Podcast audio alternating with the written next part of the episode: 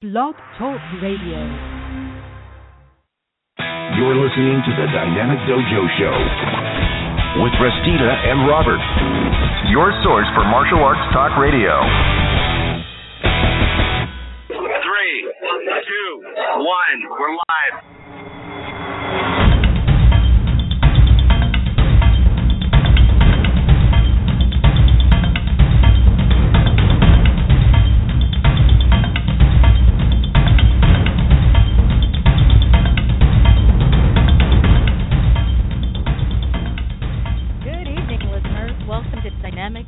Talk Radio with Restita and Robert. I'm Restita, and I am joined by my esteemed co-host and brother in the martial arts, Robert Eel. Stu, Bob, how are you doing today? Oh, you know what? It'd help if I turned your mic. Let's clean up a little bit. I was talking to I was talking to air here, and You uh, were talking to Aaron. Wow. Sorry, we got your mic up now. wow, and uh, I guess we're having Skype Skype trouble because now you are breaking up a little bit. All of a sudden, you were fine before the show started. Uh, you know, I bet it. I bet it would be better when the when the uh, When the intro music music starts cuts playing. out. Let's see here. Yeah. Let's see. Let's turn it off and see what happens. Okay, how's that? Is that a little better? One, two, Not much better. Not much better. Well, how, how badly am I breaking up? A little bit. A little bit. Oh, you know, well, if Well, worst comes to welcome, worst, listeners. Ah, if worst comes to worst, I'll just call in on my phone. But I don't. I hate calling in on my phone. But oh well. right. Well, welcome, listeners. I've always wanted to do something on our show I've never done before because it's in a lot of ads. I've always, I've because our show is Sunday. I've always wanted to say it's Sunday, Sunday, Sunday. I'm done. That was it. it's Sunday. It's Sunday the 26th, as a matter of fact. It's Sunday the 26th, and I just put an announcement out on Facebook that our anniversary show is in two weeks on November 9th. So I'm inviting all of our listeners, all of our past guests to call in and talk, just like they did last year. Last year was a great show we did. Uh, hmm That was oh. so much fun. Last, oh, that was a blast, wasn't it? It was great. We had so many callers that night. I'm surprised you could keep up with everybody because they were calling Yeah. in so much. Yeah, So that was that. last night, tough. my wife, my wife and I go shopping last night. Right? She needs a new purse, Okay. and I just got her purse two months ago, but I'm an idiot because I'm a guy. So we're and they we're at Burlington Coat Factory, and they have racks and racks and racks of purses. So right. she looked at she's looking at these ones that are fifty, seventy, eighty, ninety dollars, and then she finds this one that's very acceptable, seventeen dollars, and she doesn't like the straps. Okay, now I know you don't carry a purse.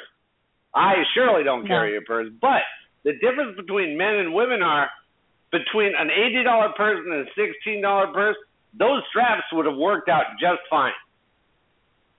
We for, Yeah. a fifty dollar Yeah. difference, we we would have settled, right? So at the end, when she finally, Right. we're there half an hour, and she says, "Well, I'm looking." Mhm. She's looking for the perfect one. So she tur- she says, "Okay, this is the one. I want this one." So she turns her back and starts heading towards the the checkout line, and I make Mhm. behind her back, I make a a choking sign, like I've got my hands around her neck, just as she turns around and sees it. uh, yeah. I'll, I'll, she you said, know- "You are so busted." that's right. okay. yeah. Then- now here's the then here's the said- thing though. Oh, go ahead. Huh. Now here's the thing though, when it you know I I I don't carry a per I carry what I call like an urban satchel. Basically, you know, it's like a gear bag. It's like it looks like something that you would, you know, carry camera gear in or something like that. It's either that or I carry a briefcase or a backpack because I, you know, I don't go anywhere other than the studio, right? So Right. you know, I never really understood why purses have to be like a hundred dollars because you just got to put stuff in it. you know, you're just gonna put stuff in it. Exactly. You know, I can do that with a paper bag, and it cost me five cents at the Safeway. but but I you know I I will say that you know some women will say that it, it's all about the fashion. It's all about how each purse makes them feel. You know, okay, I can kind of see that. It's kind of like you know how I feel when I put on a certain uniform. But even then, you know, the most I ever pay for a uniform is maybe about a hundred bucks, unless it's unless it's custom, and even then, it's probably only like 200 bucks. I've seen purses out there that are 300 bucks, 400 bucks. It's like, really? Really?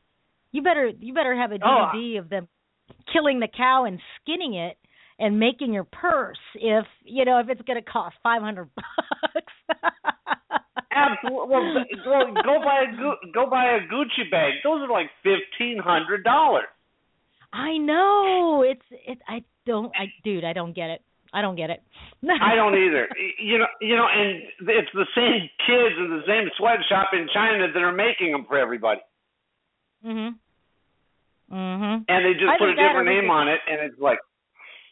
Yeah, well, you know, and that's the thing is that you know that's I know that's one thing that people got to watch out for is the knockoffs that you know that people are selling for like fifteen hundred bucks, but they were made in in China or Pakistan or something like that, and just enough is different on each um on each bag where you know regular people wouldn't know, and the, and they'll pay fifteen hundred dollars for it, and it's like really, and it falls apart like a month later. It makes no sense. anyway. That's right, and and there is no warranty on. But I've got some very fine advice for the men out there. I this is gospel. A, fighting with a woman is like being arrested. Everything you say can be used. It can and will be used against you for the right. rest of your life. Mhm. yep. That's right. And it's like, you know, and you know, it's weird. It's like, you know, I know some women that would say, you know what, well guys just don't understand. You know, and it, it's it's kind of like uh, it's it's the same reason why I don't understand why men have to have a man cave. You know, it, it's like I don't understand that. You know, but that's just me. But you know that that that that that is it's like when a woman says a, a man doesn't get it, I I'm like, no kidding, really? We don't understand women. Gee, talk about stating the obvious.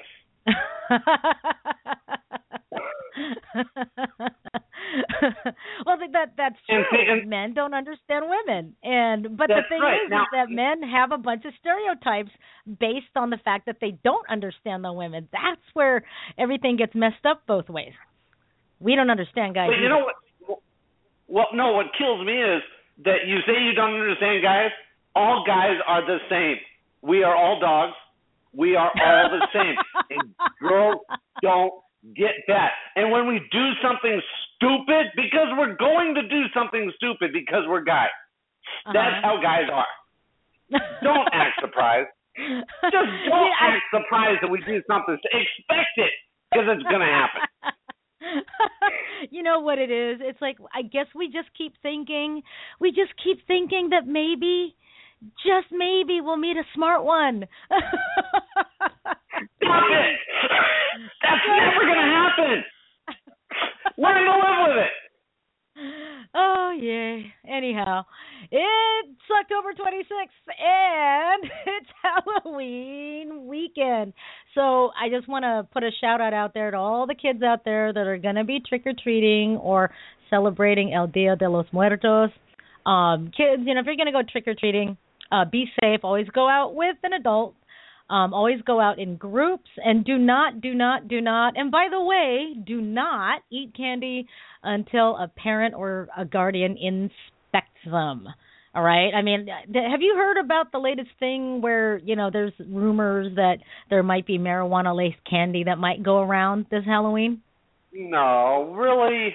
Yeah, I mean they make candy that's cannabis infused and stuff, which is great for people that don't want to smoke it or, you know, don't want to, um, you know, make you know hash butter out of it or anything. But so you can literally, you know, uh, suck on a hard candy or have something like a uh, like a Snickers bar or something like that that's infused with cannabis oil, and and my God, if that goes out into the public, yeah, you know, to the kids, it's gonna it that that's that's the worst prank ever. So for anybody out there that's thinking of of putting out, you know, cab cannabis infused candies for the kids, don't.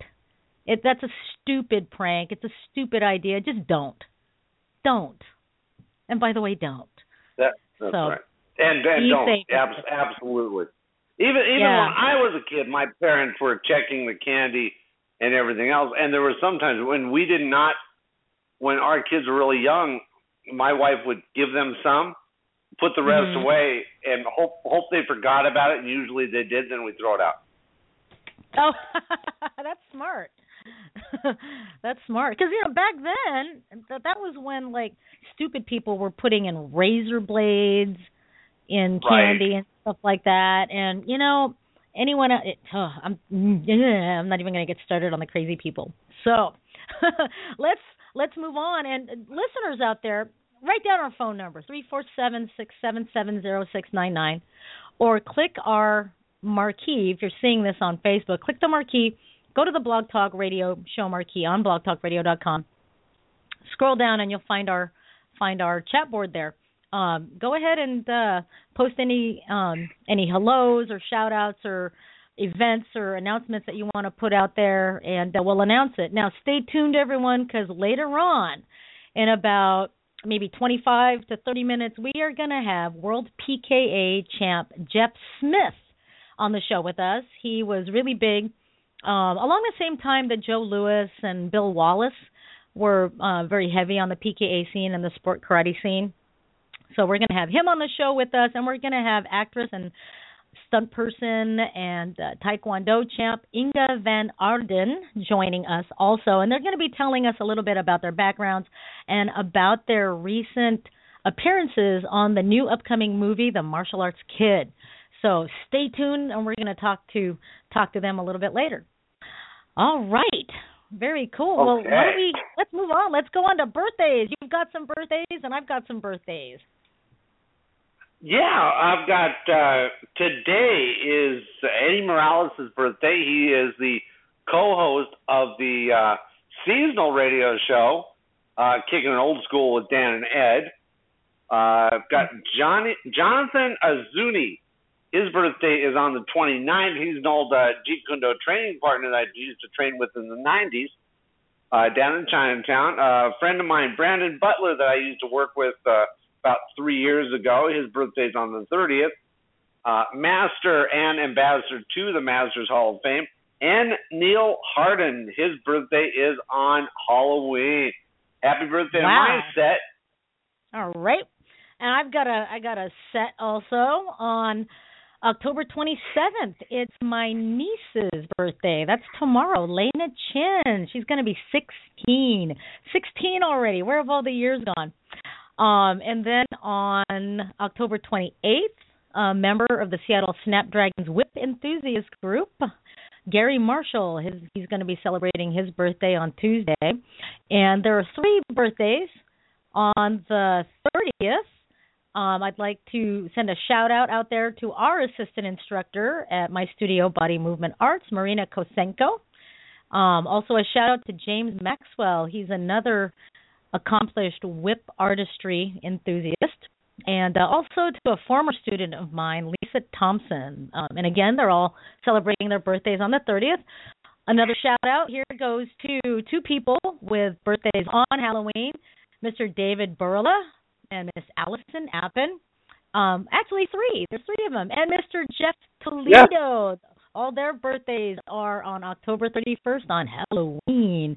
So for got a everybody question, though. sure. Uh, Jeff Toledo, any relation? Be- because of the Toledo Eskrima? Um, not that I know of. Okay. not that I know of, but yeah, you know, I, I, I'm still looking. Still looking, So, okay. Still looking, yeah. So for everyone out there having a birthday the week of October 26th through the through November 1st, actually, this tune's for you. Happy birthday to you, and may all your dreams come true. Happy,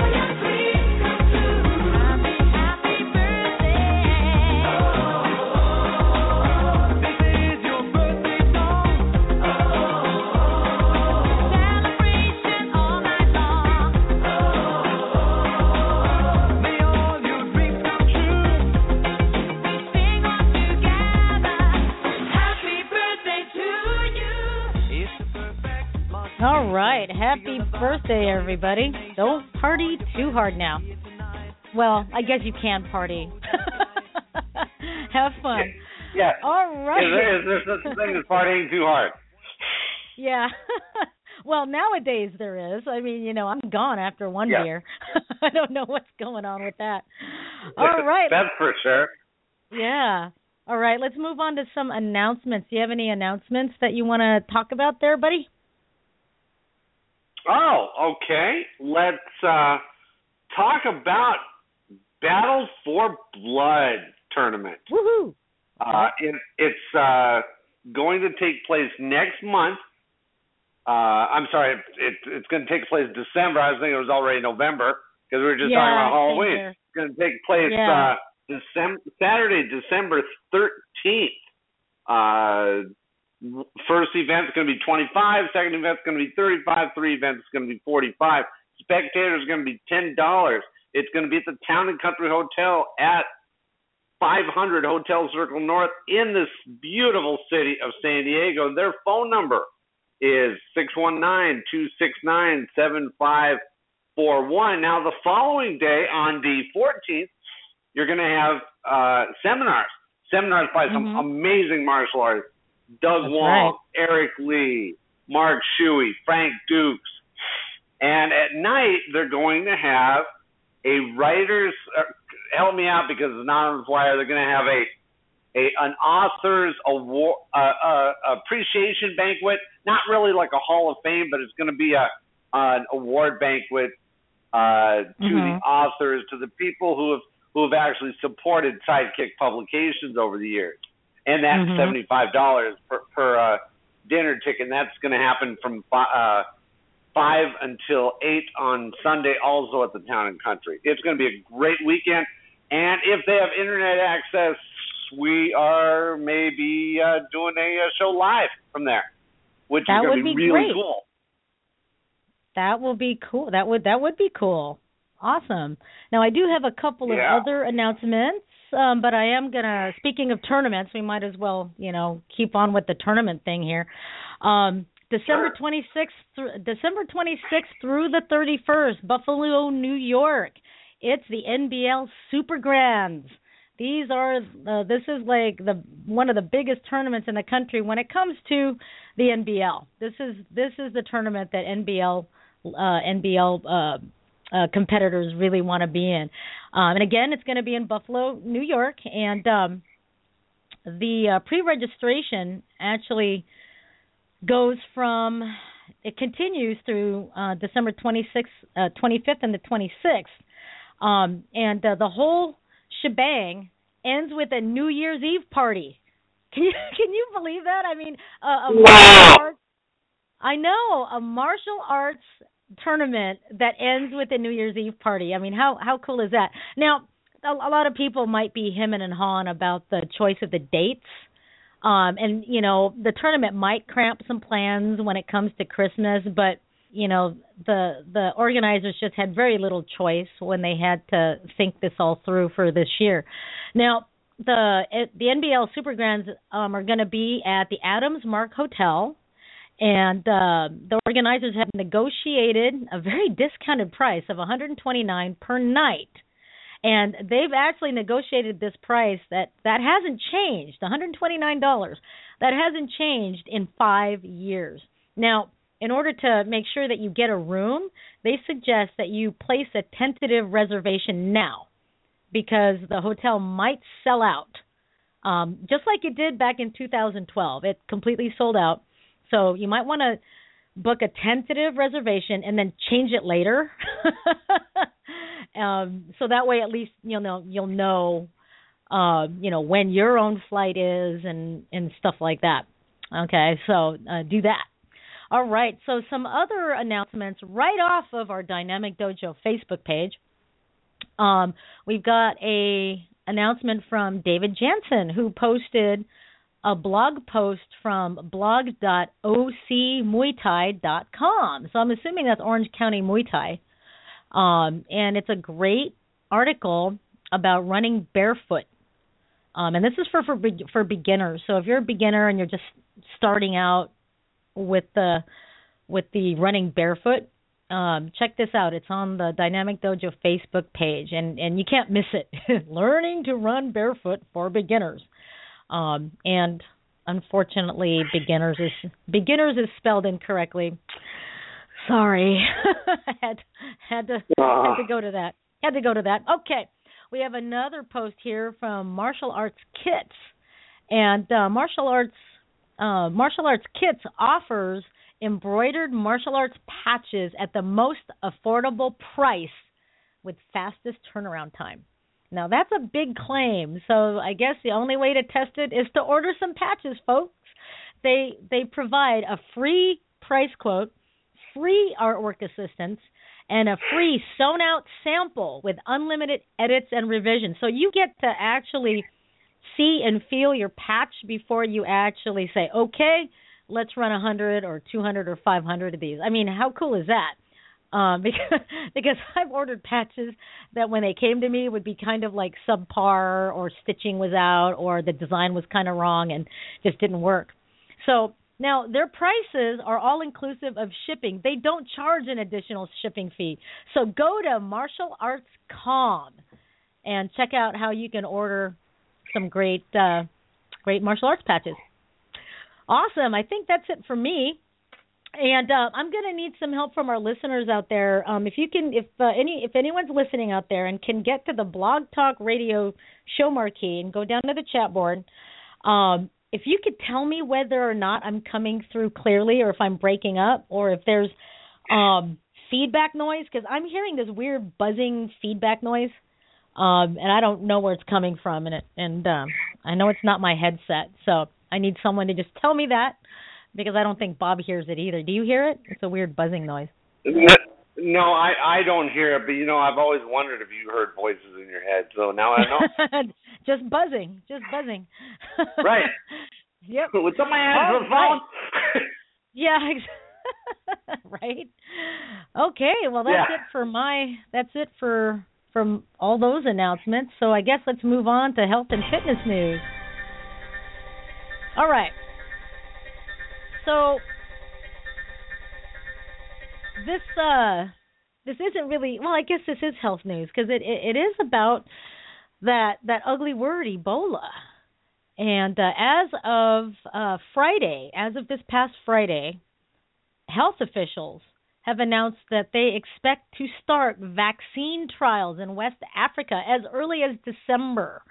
Now, this article was uh, written by Andrew Pollock um, as of uh, Friday, October 24th, and um, he says that uh, last Friday, public health authorities said that they had hoped to begin trials on Ebola vaccines in the disease ravaged West Africa areas as early as December and could know around April 2015 whether or not these were effective, clearing the way for possible mass inoculations to stem this epidemic.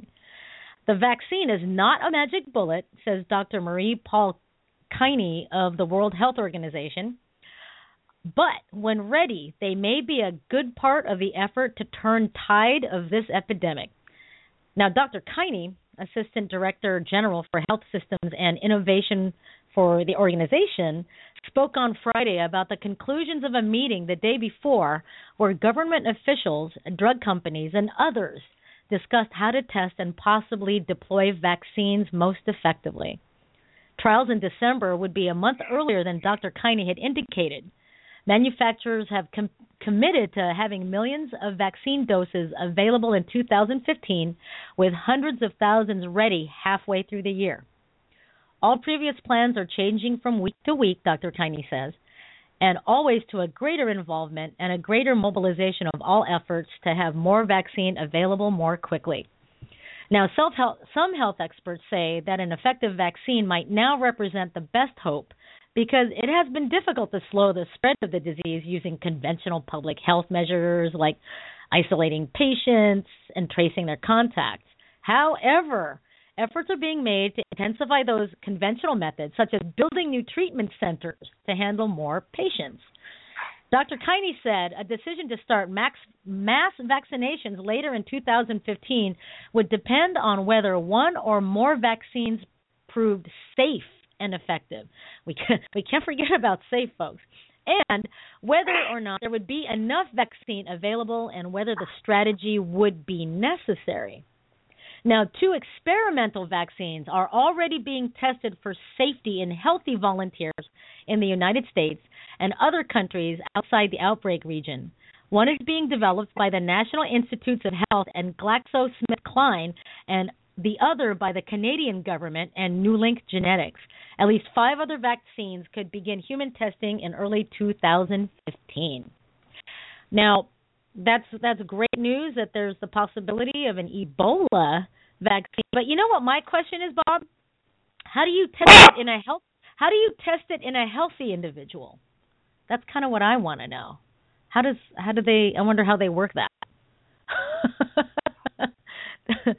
that well, that yeah, that doesn't make any sense. Yeah, it does. Yeah, I don't know. Maybe they just maybe they do like white blood cell counts and you know do whatever else. You know, I'm not a researcher, so it just it just didn't make sense at first. How do you test it in healthy individuals? But I'm assuming that they know what they're looking for, and that's good. So you know, fingers crossed, everyone. You know, let's hope that there's uh, that there'll be a vaccine. Let's put an end to this epidemic. All right. Well, that's it for my health news. Let's move on to weird news.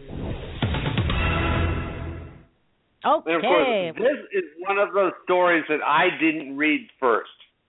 So I Hmm. hope it comes out right because you know some of the stories that we choose, maybe we didn't proof proofread them or something, or we thought they were interesting, and then it's written really poorly. With that, some of the sentences don't make sense, right? Yeah, right. So just, just just just reading just, just forewarning here. Okay. So, uh, this was uh, it, the title of it is "Ramp For Road Drives into Harbor." Hilary Hanson, the Huffington Post. A Maine woman is alive after mistaking a boat launch ramp for a road and driving straight into the harbor. Eva Oh, no. Lenfest, nine, 92 years old. Whoa. This woman was 92. Was behind Whoa. the wheel Thursday morning when her sedan plunged into the water of Belfast Harbor. The Penn Bay pilot oh. reported. Officials said both the ramp and the surface of the water were covered with a layer of leaves, and Lenfest later said she thought she was driving on the road, according to the Bangor Daily News. There was also heavy rain that morning, which further decreased visibility. Two men working in the harbor, Bryden Burleson and Belmont Boat uh, of Belmont Boatworks and Assistant Harbor Master Howard Whitcomb, were able to get the car into a rubber dinghy and pull Lenfest out. Bryden had actually got the door open and got her unhooked, and he was trying to get her out, but the car was going down. So I jumped into the boat, and we got a hold of her and pulled her out. Whitcomb told the Penn Bay pilot. Harbor Wow. Master Catherine Pick- Pickering told the paper that the men got Lenfest out just a split second before the car was totally submerged. Belfast police told WABI TV that other drivers have made the same mistake in the past, including at least one who drowned in the harbor. Oh man. So I, I I could see how she did it. Raining, no visibility, leaves covering both the ramp and the and the har- and the body of water. mhm. It looked like a road. Yeah. Yeah, I mean that, that you know that kind of reminds me of the windstorm that we had yesterday. the the wind was so bad, Bob, um that Lake Washington was blowing on to the floating bridges that we have over here.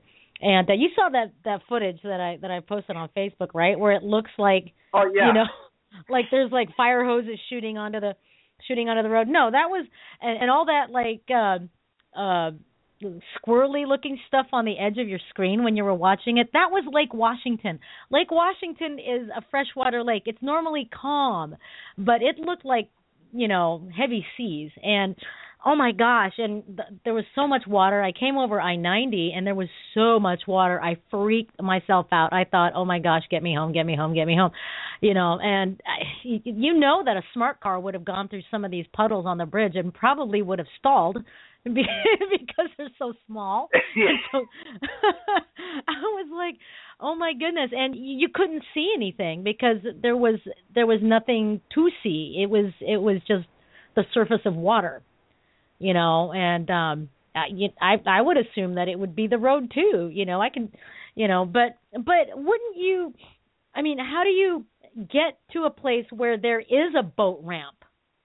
You see what I'm saying? How do you how do you get Right. there I mean you have to like go off the road somehow to some place that looks like beach or whatever so I don't know I don't know Yeah, and it would have been really bumpy because it might have been dirt or something else. Uh, Oh, I wanted to ask you. I don't know if you guys have them up there, but do you have the guys that stand in front of, let's say, apartment buildings that are having that are, have apartments for lease? They they they have sign spinners out front, right?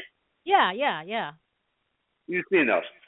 Yeah Well, yeah, what we they've been doing down here, and I I don't know if they're doing it up here. What a lot of the businesses are doing, they're finding animated mannequins what that move signs just back and forth. Oh, okay. What? and they're they're women mannequins dressed in lingerie. of course, of course, of course. uh, but I've seen those out out in front of. Uh, uh, there's there's one on my way home from work that was out in front of a uh, uh, quick lube to to an oil change place, and had one of those animated mannequins. Alan has auto sound out here, does radio, does car stereo. Same thing. Mannequin dressed in in lingerie holding a sign. Well, I can see the car stereo thing because they're you know the, the guys trying to get their big woofers and stuff like that. Oh, that that sounded nasty. Well, so did the so did the lady sta- standing out in front of Quick Lube. Yeah. Oh, I didn't even. I didn't even think. And you accused me of having a filthy mind. Wow. That's right. even think about All right. Uh, okay, now Okay, we're on to on. entertainment news. Entertainment news. Yeah. Stay tuned, everybody. Stay tuned. Well, In about like five, six minutes or so, uh, we're gonna have uh, uh, former PKA World Champion Jeff Smith joining us and Inga Van Ardenn joining us. So don't go away. Our phone number here is three four seven six seven seven zero six nine nine. Give us a call to talk to these wonderful people. All right, let's go to the entertainment news. There, Bob. Well, this this this is sad because you know this sort of happened to me and my family. Jackie Chan's son, JC, Mm-hmm. was arrested in Beijing under uh for drugs. Yeah, that was back. That was last month. That was last month. He got Last he month. got arrested. Yeah, he got arrested la- like late That's last right. month. or He got something like- arrested in Beijing. Now, Jackie says he he strives now to be a better father. You know, we all do. We all strive to be better fathers. I Mhm. can see with he's made so many movies and things. I can see where maybe he wasn't there a lot of the time. Right. But here it says Chan's son, J.C. Chan, recently made news after he was arrested on drug charges in Beijing during a crackdown in the city and other parts of China, along with the sting of other celebrities for possession of marijuana. After Jackie Chan's son's arrest, the actor has vowed to become a better father to JC. Following Jackie Chan's son's arrest, the actor released an online statement apologizing for his son's mistake. Up until recently, he hadn't spoken publicly about the situation his family is currently going through. In a Hmm. recent Beijing event meant to promote his latest martial arts film, Skip Trace, where he plays a Hong Kong detective chasing an American gambler played by Jackass star Johnny Knoxville, Jackie Chan's son obviously became a target of questions by the press, and the Karate Kid star was gracious enough to answer. I am Hmm. always a father. I used to be an unqualified father. Now, after this event, I want to be a qualified father. Jackie Chan told reporters, according to the website IBN Live. The actor also urged the press not to speculate about his son's arrest and prosecution, saying that although he could bear the attack, bear the attacks, they wouldn't be fair on his wife, JC's mother, the retired Mhm. Taiwan waitress Lin Feng Zhao, also known as Joan Lin. Chan also said that he had where where am I? Chan also said that he had nothing further to add than the statements he had already made in regards to his son's arrest. That he knew no further and that all rumors that he and his wife had met up with Chinese authorities trying to solve the issue were untrue. Mm-hmm. Besides his obvious shock as a parent, the arrest of Jackie Chan's son hit the actor hard since he was appointed as an anti-drug ambassador in 2009, according to the Sky News. Jackie Chan's son JC, who is an actor like both his parents, was arrested after Beijing police found over 100 grams of marijuana at his apartment last August. The 32-year-old is also accused of accommodating drug users, which in the Asian country is an offense that carries a maximum penalty of three years in prison. Hmm. Wow. Wow. Well, it's it's good it's good to hear though that Jackie is is um committed to to being a better father. I you know, I had forgotten how old JC is. I think isn't he um well, I thought you mentioned his age, didn't you? Isn't he like 32. Yeah. 32? Okay. Yeah. My gosh, you know, that's something you don't want to get caught with in in China. no, no. And I one thing I always told told my son, you know, after we went through some things is you can't be hanging around with people like this. You can't be hanging yeah. around with drug users because Right. it's guilty by association. You get right. you, and I try to tell him if you're if one of your friends gets popped with an illegal amount of marijuana in my car, I lose my car. My car That's gets right. taken away yeah. because of something stupid he did. Yeah.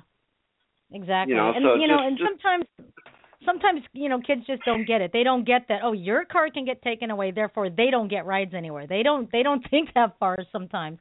Um but you know, No, it's um true. it's it's it's it's something really to be to be careful about and uh with that said though, you know, if I hear about one more California kid saying that they want to move to Washington just because it's legal up here, I think I'm going to scream. I don't know. Remember when that law was passed? I I told I told you Brandon now wanted to move in with you. Yeah. yeah.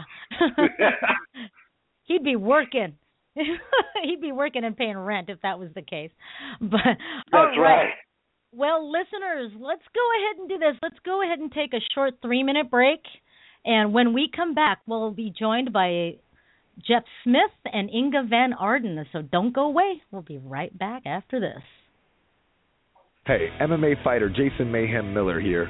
School bullying and cyberbullying statistics are increasingly viewed as important contributor to youth violence, including homicide and suicide. Let's kick bullying together. Go to we'rekickingit.com.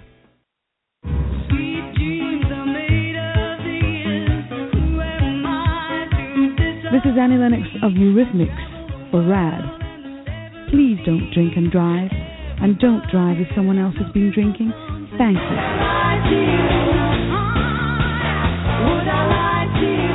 A public service announcement brought to you by the U.S. Department of Transportation, RADD, the National Association of Broadcasters, and the Ad Council.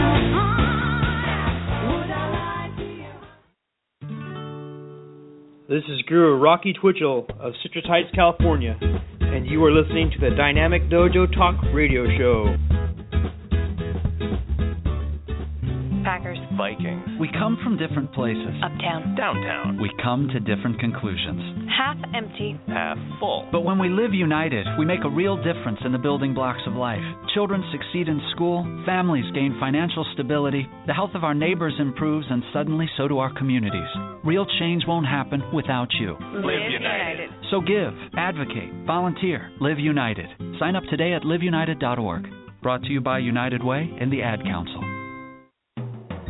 Do you have an idea for a guest or a topic that you'd like to hear on the Dynamic Dojo Talk radio show? You can email your suggestions and ideas to Dynamic Dojo Radio Host at gmail.com or you can also post it on the Dynamic Dojo Facebook page. You're listening to the Dynamic Dojo Show with Restita and Robert. Your source for martial arts talk radio.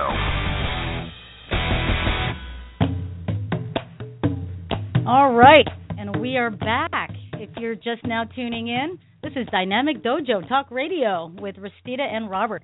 Our phone number here is 347 677 0699. Give us a call if you want to talk to our special guest tonight. Now, if you don't want to call in, we have a chat board on our Blog Talk Radio show marquee. You can go ahead and uh, type your questions in there. Um, or if you're worried about long distance, on the Skype marquee, or sorry, on the uh, Blog Talk Radio show marquee, we do have a Skype link. So click on the Skype. You can Skype with us free of charge, no long distance. Right on. So I'm really excited about tonight's show. We have two wonderful people joining us tonight. Um, so I'd like to go ahead and bring them on the mic. I'd like to bring on the mic of uh, eighth degree master black belt and, and uh, PKA world champion, Mr. Jeff Smith. Master Smith, how are you doing this evening? Good. Uh, can you hear me okay? Yes, I can. You're you're coming in okay, loud and great. clear, sir. Awesome. good, good. And I'd also like to bring on fifth degree Taekwondo black belt, um, Inga Van Ardenn to the to the show. And Inga, how are you doing today? I'm good, thank you very much. Awesome. Good to hear that. Awesome. And um, what we usually like to do uh, to start the show is we like to give our listeners a little bit of a background to our guests. So, uh, starting with Master Smith, if we could have you tell our listeners a bit about how you got started in martial arts and what you got interested in martial arts, and then we'll uh, take the same question over to Inga. Okay, uh, no problem. Uh, I started uh, martial arts when I was in junior high school back in Texas, uh, and I started with uh, Grandmaster Jhoon Rhee. And uh, Hmm. Grandmaster Rhee was, uh, as most people know, the first uh, person to teach Taekwondo in America. And he Mhm. started in Texas as a foreign exchange student, and he was a student at the University of Texas. And I was uh, from uh, Kingsville, Texas, which was fairly close to University of Texas in Austin, and so one of his black belts started a program at the the university in my hometown, Kingsville, Texas, and that was Texas A&I University back then, and it is now called Texas A&M University. Mhm. But uh, back Hmm. in the six back in the sixties, it was uh, Texas A&I, and uh, so I, uh, you know, came up through their system and. uh when I got into college there at A&I, I was the instructor, and uh, Grandmaster Rhee at that since that time had moved to Washington D.C. to start uh, his chain of martial arts taekwondo schools, and uh, he asked me to come up and teach for him, and uh, I was a senior at the Texas A&I at the time, and uh, decided it would be a good career move to move from a little town in Texas up to a big uh, uh, city, uh, you know, nation's capital, Washington D.C. Being a business Mhm. major, I thought that would be a good opportunity for me to start a career. Uh, I never knew back then that martial arts was going to be my career. I I thought that was my my hobby. and then when I when I when I came out to Washington D.C. and of course at the time I had been competing in a lot of tournaments and so I knew that was going to give me a great opportunity to extend that uh, martial arts competition side that uh, that I was so interested in. And uh, when I got out there, I realized that uh, the way he was running his operation, that it was a great business and a unique opportunity for me. Uh, anytime you can combine your hobby with your job, uh, it never seems like you're going to work. It always just seems like you're going to play. That's So, uh, right. my my job for the rest of my life has been uh thing that I would have done even if I was uh, having an 8 to 5 job anywhere. So uh it's been quite uh, an experience and uh, uh quite an adventure that is still continuing to this day after 50 years in the martial arts. wow. Well, Wow, that's Wow. awesome. oh yeah. So wow, yeah. So Inga, So same if- question if- for you. Yeah, we'll Oh, let her sorry. finish her question. Yeah, go ahead and let Okay. her do it. And I'll- I'll add. Alrighty. Inga, same question for you. What got you started in martial arts? What got you interested in it? Hi, um, that's interesting because uh, my experience started with the boys pulling my hair in school, and um, I really, really didn't like that. And It was um, it but- wasn't me. Who knows now? so my um first um experience in Russia at that time it was very difficult with martial arts because it was uh, undercover illegal or it just started to open up. And um the first martial arts we had it was uh, judo uh like sambo sambo like judo. And um that's the first time I actually was introduced to martial arts, and I kick ass right away. I was so happy, and then we moved to different city, and in the other city it was karate, and that's where I went to the school. And my mom told me first time she is like, Inga, you're a girl. There's only boys out there. Don't go there. You're gonna break your hands and legs, and you're never gonna do this again. I'm like, yeah, right. So, and and so after that, we moved to another city. So we were traveling a lot. And um, after karate, I was introduced to Taekwondo ITF. And that time, Taekwondo was um, under the local police, and uh, it was totally in. Uh, in they have interesting communication and almost like undercover, but not. And I started to do championships and traveling around and have a team. And our uh, sponsors were connecting to police in that time, which was probably something with KGB. I have no idea, but that's how they actually let the martial arts grow in Russia. And that's Mm. when my career took off. I really was like, I started working when I was 15. I started teaching um school um children like a year younger than I am. The funny part, I was very short, and the, my students were taller than I am. And not only that, there was just year difference. They, they were spying on me when I was changing the clothes. Oh no! That was a, Oh, no. I know. So I was like a spy and a teacher and a companionship. It was a very interesting experience to start at 15 years old teaching um other children. But Mm. that time I was very focused and serious, and um my goal was to get to championship, and and I was yeah I was in different kind of championships in in Russia. I don't remember exactly how medals I had. I had a lot of medals in Russia and started uh, traveling to Europe and uh, competed in European Championship and a World Championship. So that way I brought, I think, one uh, first place, second place, uh, two first place, one second place in uh, Europe, and then second place and the third place from World Championship. Wow. So and after that, I got tired of Russia. I said, "That's it. You know, I gotta go some other place." After traveling around Europe, so I moved to Europe. I opened up my own school and federation, ITF Taekwondo in in Belgium. I had Mhm. a team. We were competing and showing demonstrations around. And after that, I tried to raise money and bring the team to the level of world championship because I just got medals for for Belgium, and I got a Mhm. lot of ne- negative response, like, "Oh, uh, martial Hmm. arts is too aggressive. It's not for us. We can't put money in there and stuff like that." So I said, "You know what? I'm going to Hollywood." Mhm. so I'm like, okay, I need to put this martial arts I have to the next level so I can at least do something about that. So when I got in Right. uh, uh, California, I look at martial arts. I was very disappointed because the politics and belt system, and I said, you know Mhm. what? I can do something about it. So I went to films, and uh, my main uh, concentration till now is uh, action and acting. So after that, it started developing to film fighting on camera. and uh, right now, I am pursuing that in full speed. So that's it. Oh, very cool. Very. You know, Inga, you shouldn't feel bad about uh your students being bigger than you because you know Rosie's in her ah, forties. she's got she's got ten year olds that are taller than she is. Shut up, Bob. you knew, when Inga said that, you knew somebody like me was going to say something. That's right. I would, you know, I would, Inga, I was gonna say I know exactly how you feel because I'm only five one, and uh oh, everybody exactly like me. yeah, and everybody, the ten year olds, no joke, the ten year olds are taller than me. So, yeah. oh man, now, how you know long, what's how, yeah. yeah. Oh, go ahead, go ahead.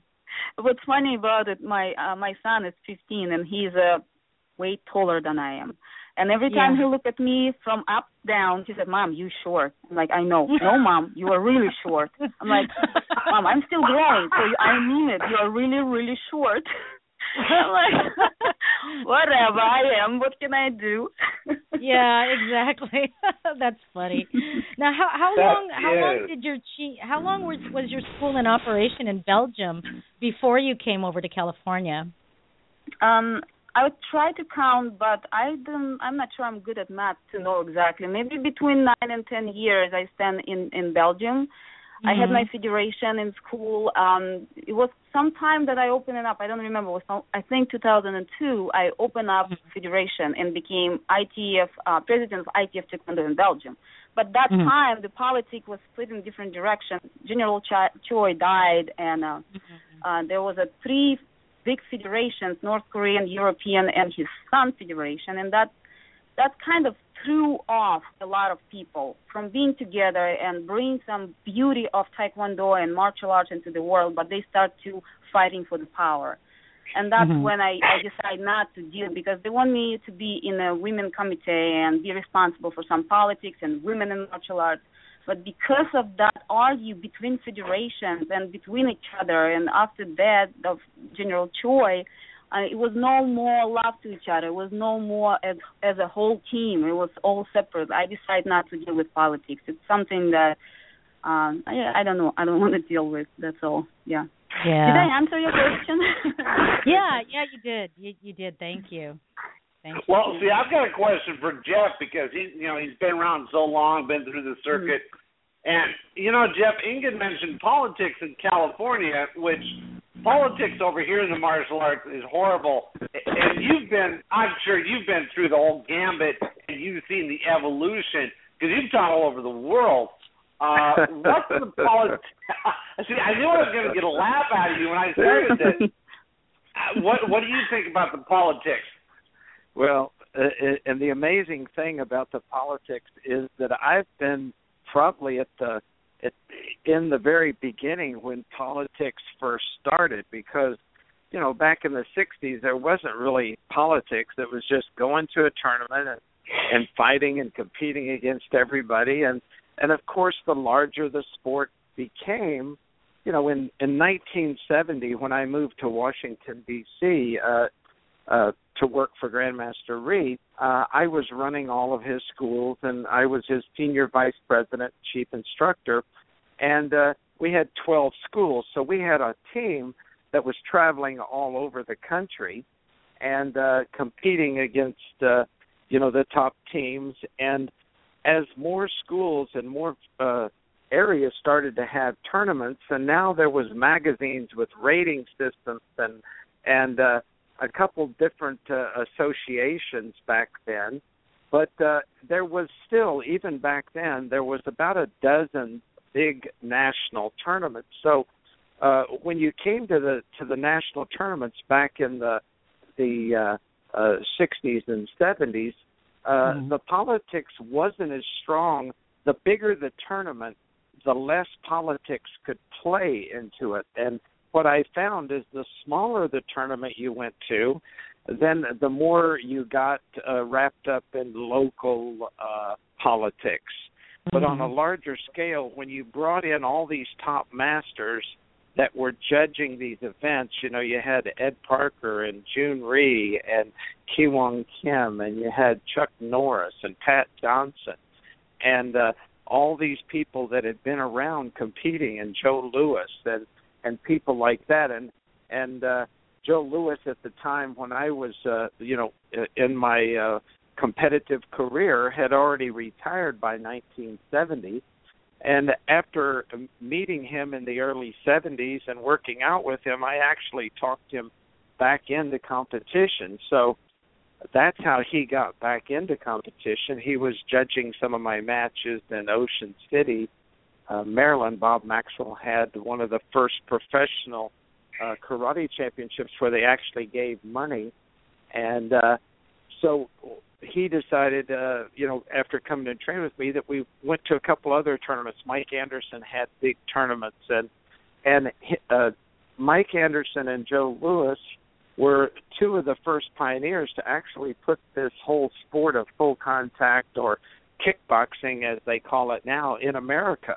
In mm-hmm. 1974, uh, they put together the first professional association that actually recognized international championships uh, for uh, becoming real world titles and putting it on a on a world scale with uh, televised uh, broadcasts.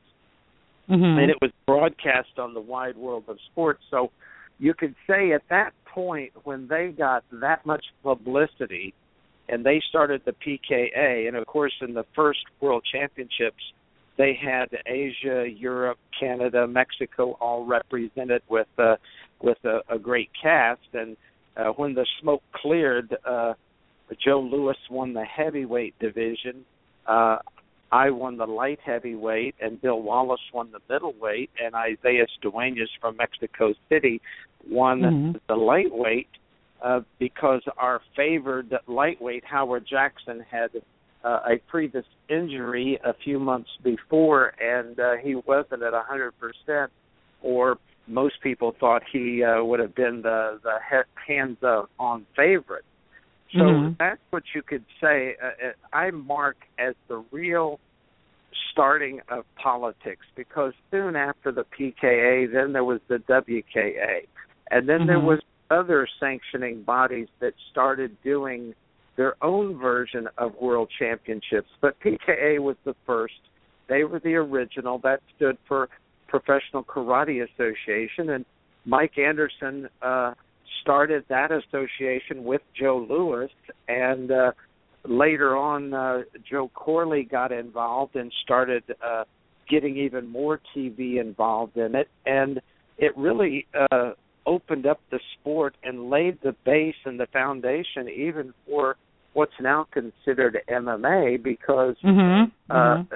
before that, before that 1974 First World Championships, there was uh, they were doing point karate, and if you actually hit the guy too hard, you got disqualified.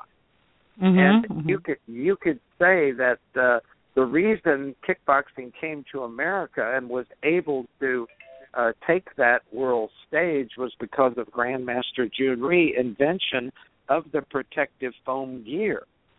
So we used that equipment for a couple of years before the PKA came uh, evolved into kickboxing, in our point matches, we uh, we started hitting harder and harder, and with the pads, you were landing some pretty solid blows. I know mm-hmm. when I when I fought in Ed Parker's internationals back in 1974, uh, that was uh, my last uh, point tournament before I went into the PKA uh, full contact, and uh, at that tournament. Uh, it was the first time that he had ever used the protective gear in his tournament, and uh, I ended up uh, winning the grand championship. And of course, I brought all that equipment from Washington D.C. I had to carry it on the plane. I had boxes and boxes of that stuff because nobody had it. So he said if I would bring the gear for people to use, then he would allow them to wear it.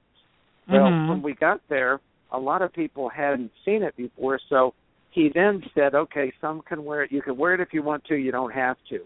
But in the mm-hmm. finals, the grand champion matches, when Howard uh, Jackson and Darnell Garcia and John Natividad and all the top fighters mm-hmm. were wearing it, then it really started the catalyst of this protective gear. And then that evolved into Mike Anderson and Joe Lewis saying, hey, we've got to get these guys in ropes in a boxing ring so they don't fall off the stage and they don't, you know, get hurt, but we can actually showcase something to a knockout. And so the rules were very stringent back then because mm-hmm. to get on TV, boxing was the dominant sport on TV, and they mm-hmm. didn't allow blows below the belt. So if we came in there and we were kicking legs and we were kicking below the belt, then the American public, the sponsors weren't going to buy that. So they had to be very clean on the rules. Everything had to be above the belt. So that's how that all started uh, Mm. back in 1974. And then as it became, you know, everything starts and it starts evolving, and the politics start evolving, Mhm. and board of the contact. Well, then uh, uh, other associations, as, as people got used to people getting knocked out and kicked in the head, and people falling out, and they, you know, before they weren't used to seeing that. So now they're used to that. So now that becomes commonplace. So now a kick to the leg doesn't seem so violent anymore. And so the WKA started allowing more leg kicks and below the belt kicks. So that became another sanctioning body. And so there was always a controversy of which association was the best. And a lot of fighters fought in both associations. So, you know, some of those top fighters back then. But you could say that was the catalyst and the beginning of uh, of the full contact and the political scene because uh, people had so much to gain from a certain association. You know, if that's my association, not me as a fighter, but the people running the associations, they want to see their people win. So Mhm. If you weren't in that association and you tried to come in, like uh, she was explaining about going to California, well, you have all these different associations in California, different sanctioning bodies for the sport karate uh, tournaments. You have the traditional, you know, like the ITF and the Olympic style. You have uh, NASKA. You have uh, these other sanctioning bodies for different types of uh, uh, point fighting systems, and they all want their people, or they think their people are the best. Right. Or you could say you could say they know those fighters better. So when somebody comes in from another association, they don't know who they are, so they don't think they should win. So they don't look, I don't think, as closely as to them. So anytime you go into a new environment, you have to sway the judges by really dominating the field so much that Mhm. uh, they be, they get to know who you were. And uh, in my point fighting days, I was able to travel in Canada, all over California, the Midwest, Texas, Florida, Atlanta, up the East Coast through New England. So I fought in so many different tournaments that uh, the politics of the top competitors, because the judges knew them, they didn't get a you know a rough a deal as somebody coming in knew that that somebody didn't know. And when our European fighters would come over, it would be much harder for them to win.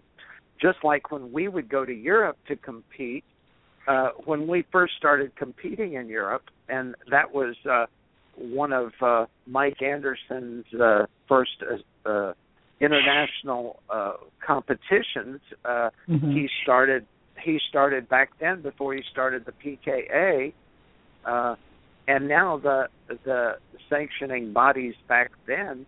Nobody knew uh, the point style of fighting, so it was introduced to Europe in the early '70s, and Bill Wallace and Joe Lewis and I went over and and Howard Jackson and uh, Al Dacascos and a lot of these Mhm. other fighters, and we traveled to all these different countries and competed against their fighters and the Kyokushinkai, the Taekwondo guys.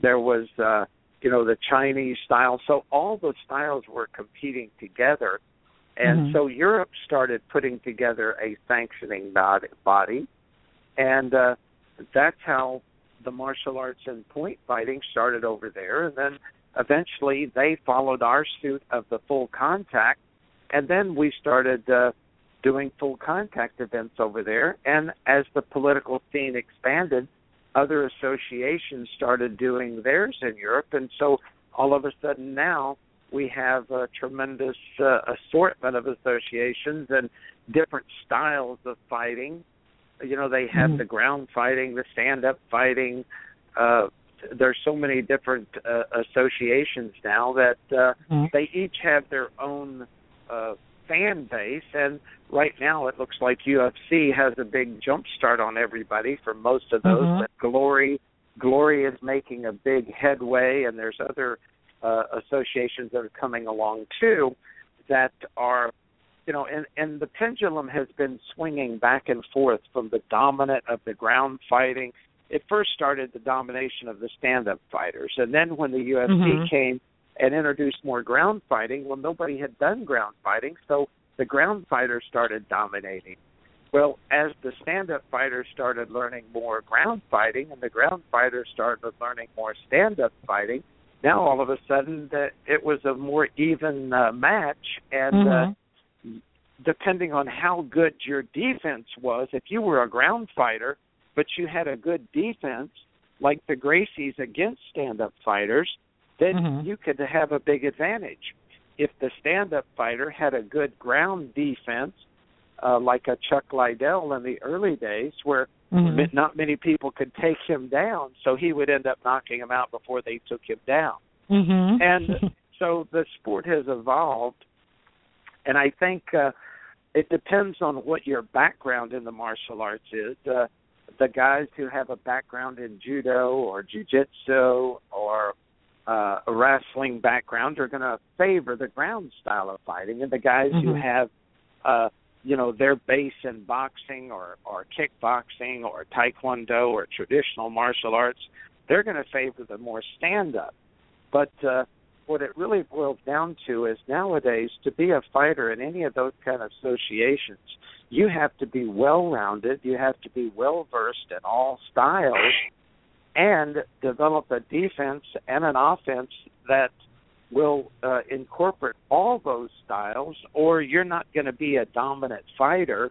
You'll you'll have a, a very uh, you know a record uh, that was you'll you'll go through a, a, a few wins and then you'll run into a certain style of fighter. And then once they know you have that weakness or they expose that weakness if you don't get it fixed then you're going to be losing a lot. And that's why you saw a lot of the UFC fighters that were doing real well, and then all of a sudden somebody beat them, and you'd go like, "Wow, I was so surprised that they got beat." Well, now they would lose two or three in a row because now somebody exposed their weakness. So that's Right. the, the the game nowadays is you can't have any weaknesses. You have to have a good strong ground game, a good stand up game, good puncher, good kicker, you know, good submission techniques and uh you know, you always had to have endurance, but now there was a there's a lot more that goes into it because the rules have expanded so much. And uh, Right. with so many with so many associations and so many so much politics going on, it's even the UFC guys when they go over to Glory, you know, they're going to be a little harder on them, and the guys that are in Glory, if they go over to UFC, they're going to be a little harder on them. So it just takes a, a more dominant type of fighter when you go element uh, to Mhm. really uh, win.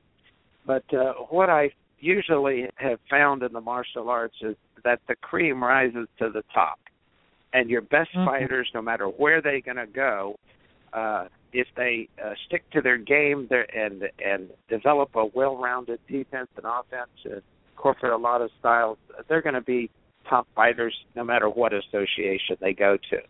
For some of them, it might take them a little bit longer if they go too far out of their element, but uh, eventually, I I feel they all the champion is going to rise to the top. Mhm. Absolutely. And it was funny. I was texting James Wilson, going, "James, this is so cool. We're getting a a les a, a history les, lesson from one of the That's legends." right. This this guy is right. like E.F. Hutton. When he talks, you listen, right? That's right. Uh, Well, well, you know, a- and the thing about Jim is, of course, with his brother Don was right there, and uh, you know, he, him, uh, you know, his whole career coming up through the kickboxing ranks and all. So he he got a ringside. Jim got a ringside seat to all this stuff as it was progressing, and uh, Don Wilson was. uh he wasn't in the first generation, but he was the second wave after Bill Wallace and Joe Lewis and I. And uh you know, he was the next wave of the dominant fighters that came along with Johnny Terrio and uh Mhm. you know, people like that uh after the first wave uh came out there was a, a few dominant fighters and and Don Wilson was one of them and and of course uh, Don has even uh catapulted even farther beyond the ring and made made it into the martial arts uh, movie industry, like a, a lot of our our uh, martial artists have tried to do in the past.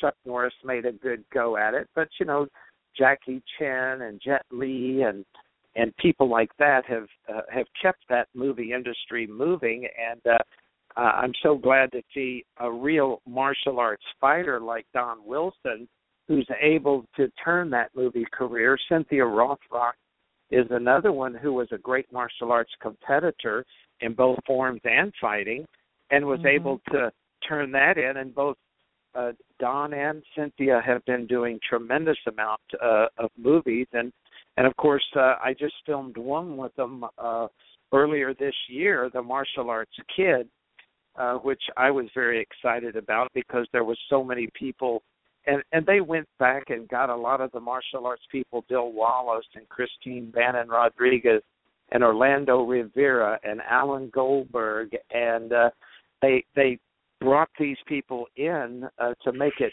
a realistic martial arts movie with real martial artists, but then brought a, a great message of uh, anti-bullying and and the whole theme of the movie, which we know in this country is a is a big uh, problem in a lot of schools with these shootings that we have and the intimidation that some of these kids have gone through for years without surfacing and really uh, uh, analyzing the psychological impact of that over the long term that it has uh, really been a major problem in this country for some time that we haven't even been aware of and just in the last few years started surfacing and uh, school systems doing more about it so i was glad glad to see jim wilson uh, along with his brother bringing a movie like this uh, to the to the screen that has such an important message uh, about this anti-bullying, Mm-hmm. and uh,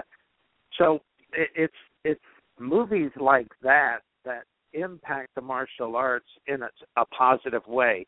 It's not just the you know the the action where they're fighting and killing people and you know and it's usually a drug theme or that type of thing. So I don't Right. think that all the martial arts movies always show such a positive image, but I still like to watch them because I love to watch the action. but it's great when you can get something that combines all, includes great martial artists, and you have great martial artists that are behind the scenes that are producing the movie. And uh, Mhm. you know, when you have people like that, Cheryl Wheeler uh, is uh, one of the producers too. So when you have real martial artists producing it and they have a real positive theme uh, that's going to help kids, I think the movie. Uh, after watching the filming, and, I, and and again, I haven't, of course, have early release in 2015, and I think uh, the trailers are just now coming out. If uh, uh, they had a couple uh, screenings of the the previews of them, and uh, if people watch their internet, Facebook, and stuff, they can probably catch it, some clips. But uh, the whole message of it, I think, is going to be going to have a major impact on uh, bullying in this country. So, you know, uh, Oh yeah, I I agree. bows to Jim. Yeah. and a number of the the actors you'd mentioned, Orlando Rivera, you know, Matthew Ziff, all those guys have all been guests on the show. Now I want to get back to Inga for a second. Inga, you're a high-ranking Taekwondo practitioner. Uh, have you seen an evolution from the time you started to now in the training and teaching of uh, Taekwondo, both in the U.S. and abroad? Is that question for me? I'm sorry. Oh, yes, yes, it is. um, then I I missed it. Can you repeat, please? Absolutely. Uh, I was wondering because you're a high-ranking, uh, you're fi- fifth dan Taekwondo, and you've traveled all over the world. If you've noticed an evolution of the training and the training methods from the time you began until now, either in the U.S. and uh, abroad, in Europe and so forth. Yes, absolutely. Um, I can see difference um, from the those teachers and grandmasters and masters that I learned when I was young, and um, martial arts in general were, were like a um, very based on foundation and always had that secret art about it that was very very appreciated. Mm-hmm. And then when we my my time when we started getting into martial arts, it was so interesting, so fascinating, crazy stuff. It became more competitive. So we got our our time. We got more in competition. Oh, who is best? And you know, then um, mm-hmm. when I traveled to America most, I started to recognize I saw more uh, movement towards making money, advertisement, and it's not anymore about who is best or the art. And most of the time, uh, it's rare when we still have the arts in it and still have mm-hmm. that um, basic beauty of martial arts. So it's turned more into commercial. That's what mm-hmm. I see right now. Um, and there probably will be next level. Um, a lot of people trying to return back or bring back where it started, where it just started flowering around. And um, mm-hmm. but I, I'm thinking there's some other way that it will turn on a basis um, a, like action, workout, or activity mm-hmm. for the people because martial arts becoming in not only into it's merging not only into marts martial arts um, fighting and um, like kicking techniques, but also mm-hmm. as well as into spiritual growth. And that's what I see the next level for martial arts. It turns into more take care of your body, be mm-hmm. able to do some le- high level of um, exercises as well as be able to recover and heal yourself. Mm-hmm. You know, so I think that's where it's all turning, and um, yeah, I guess that's it. now, do you, do you, uh, when you were learning, Inga, um, mm-hmm. were you um, were you learning all those fancy tricks that you see a lot of Taekwondo players doing now? You know, like the 720 degree you know spinning hook kick to a round kick to a outside crisscross you know those those multiple board breaks that that just look like acrobatics. Were you, were you doing that or was it more of a like a traditional taekwondo that you were learning? Uh probably what you're saying because um i don't remember us being competing for who gonna do crazy breaking with the two mm-hmm. fingers. I think we were more fascinated of how you can be, how high you can kick and jump, you know, how cool you look and most that how you also can my reason was to protect myself most. I was like, I wanna make sure I can, you know, mm-hmm. be strong in difficult situations. So mm-hmm. and uh that's where I was, and in the beginning, uh, I was competing with the guys a lot and trying to run like they do and fight with them and mm-hmm. jump over a lot of people. And then later on, um, I got fascinated fascinations from form first, and later from mm-hmm. sparring. So, and that kind of developed me and grow into the different levels. So, but I'm still fascinating of people that do jumping and double, triple kicks in the air and stuff, mm-hmm. and I will always look at them. I'm like, I can jump, but my um some parts of my body a little too heavy to jump and stay in the air that long. so I said to myself, it doesn't matter what I do, it's still there. I can't get rid of it, and you know, so I need to concentrate on beauty of movements and uh, uh, knowledge of uh, experience and understanding on a different level, and be smart right. in movements. You know, than trying to compete with someone or something or do something that I'm not, you know. yeah. so, yeah, that that's not gonna happen. Gravity exactly. is too strong. yeah, because you oh, know sometimes on. YouTube on YouTube I see these, you know, young men and women, you know, just take a running start and they quadruple kicks, you know, ta ta ta ta ta, mm-hmm. you know, with these with these boards like ten, fifteen feet in the air and I go, "Oh my gosh, that's it's incredible, and I love watching it. Um, but I'm I, I tend to be um very much. Hello. I I tend to like seeing the hello. Okay, I tend yeah, to yeah, like seeing the. I tend to like seeing the uh the art part of it, but wow, you know, I wish I was I, I wish I was still young enough to be able to kick like that. So Well, yeah, I know. um, It- you know, it's it's yeah. beautiful. Um, I also love is. it, and I'm fascinating. I had an idea before uh, to make a show for very special, talented people like that, and just show them to the world. That, that's one of my ideas to do a show like that. I was that's fascinating of those people that can do. I know it's also. uh you know, I'm thinking because we always want to be better. If we start going on specific paths, especially like art path, doesn't matter if it's music or martial arts, we're always trying to be better and better and better. And if Mhm. it doesn't happen now, we wish for it for the future. And then it doesn't happen to us, we wish for others. And that's how all humanity start to trying more and more and more and we get higher level all the time. Because before I wasn't even thinking it was possible to jump like that and run and do crazy stuff. But as more we open up, as more we grow and believe that it exists, believe that we can do it, as more we start seeing that.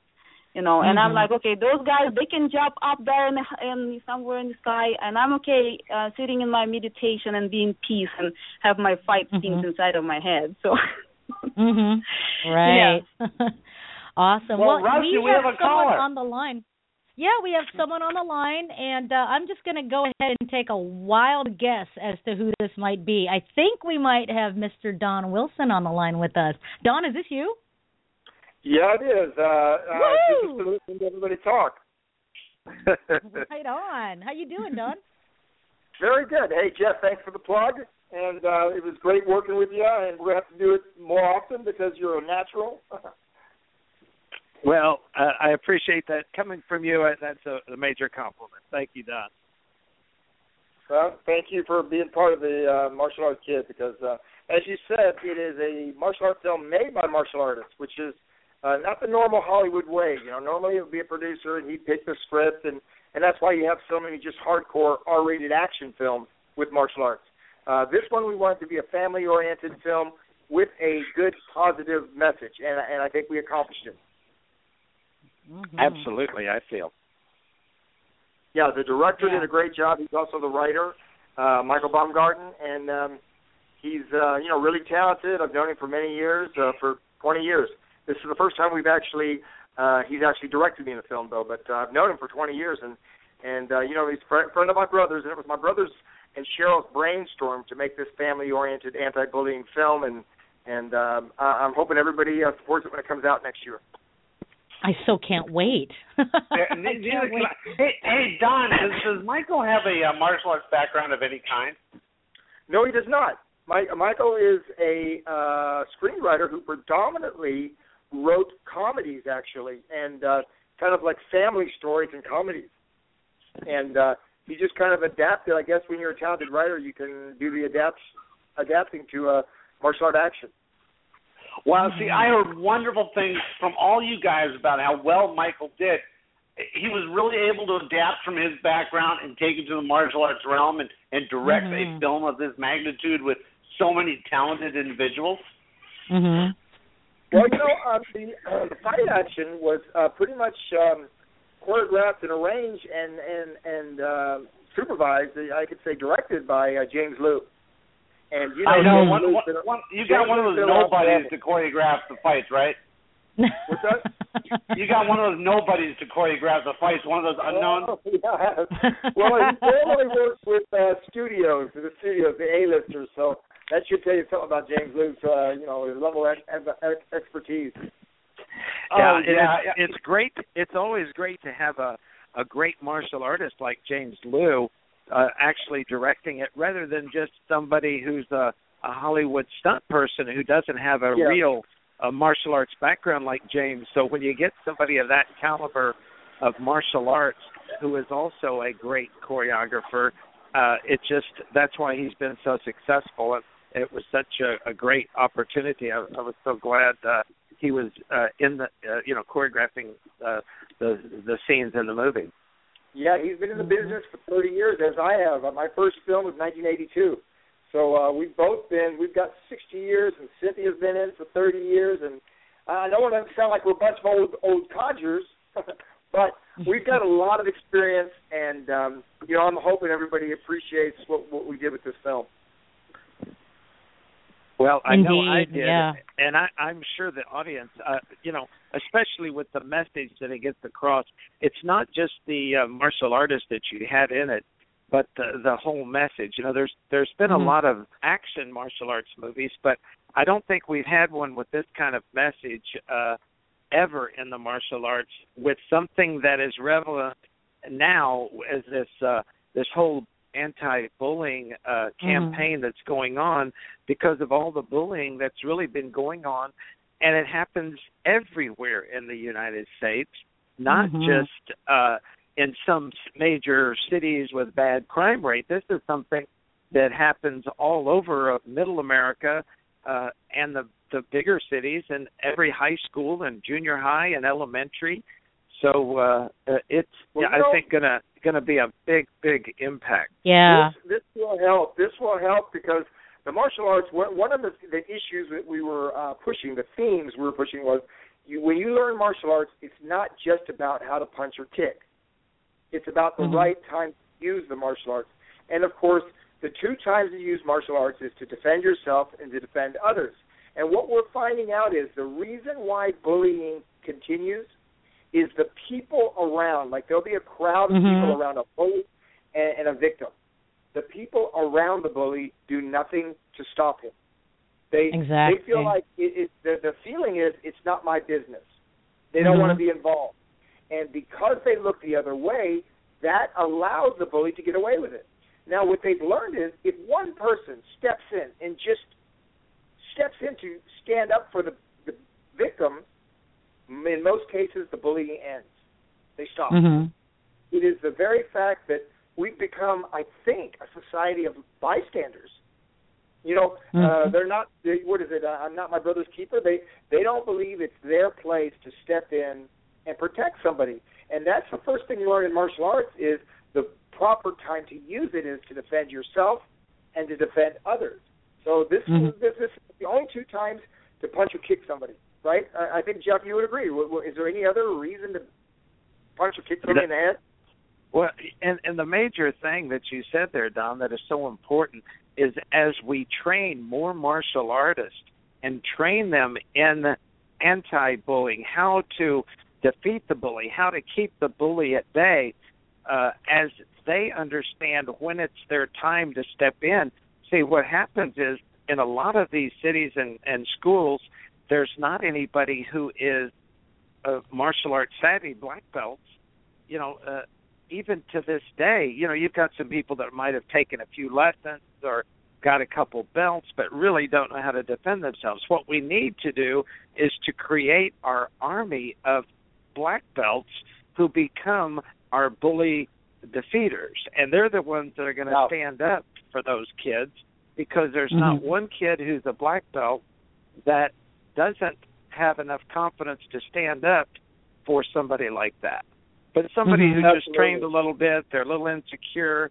So that's why it's very critical that you know all these martial arts schools are sending out the correct message and uh uh you know this whole martial arts training in our country has taken a big turn in its evolution uh, because now it has gone uh, full circle and gotten away from strictly the fighting in the early 60s and and 70s to now becoming more of a character development where we're cons- you know really talking about developing leaders now and we're teaching them how to have uh, public speaking where they can project and become leaders and we're Mhm. finding you know a lot of my students have graduated now from Annapolis one of them is a commander at the Navy uh, salvage diving team. Commander Cal Hung Cal is the third degree black belt of ours who graduated, went on to Annapolis, is now ahead of the world's largest uh, diving school. We had another black belt of ours who graduated from Annapolis, number one in his class, his senior class. Well, when you have these kind of people that have done studied martial arts start impacting our full society as they reach the upper levels when they become congressmen, when they become senators. Now we have a different level of background of leadership training from an early age. Well, we develop enough of those, we won't have those bullies because they will be afraid to step out and say anything because they know there's black belts around to defeat them. And that's why this movie, I think, is going to open the eyes of a lot of people to encourage them. See, when when a child doesn't have a way to stand up to the bully, when he thinks there's no hope, that's what the problem is.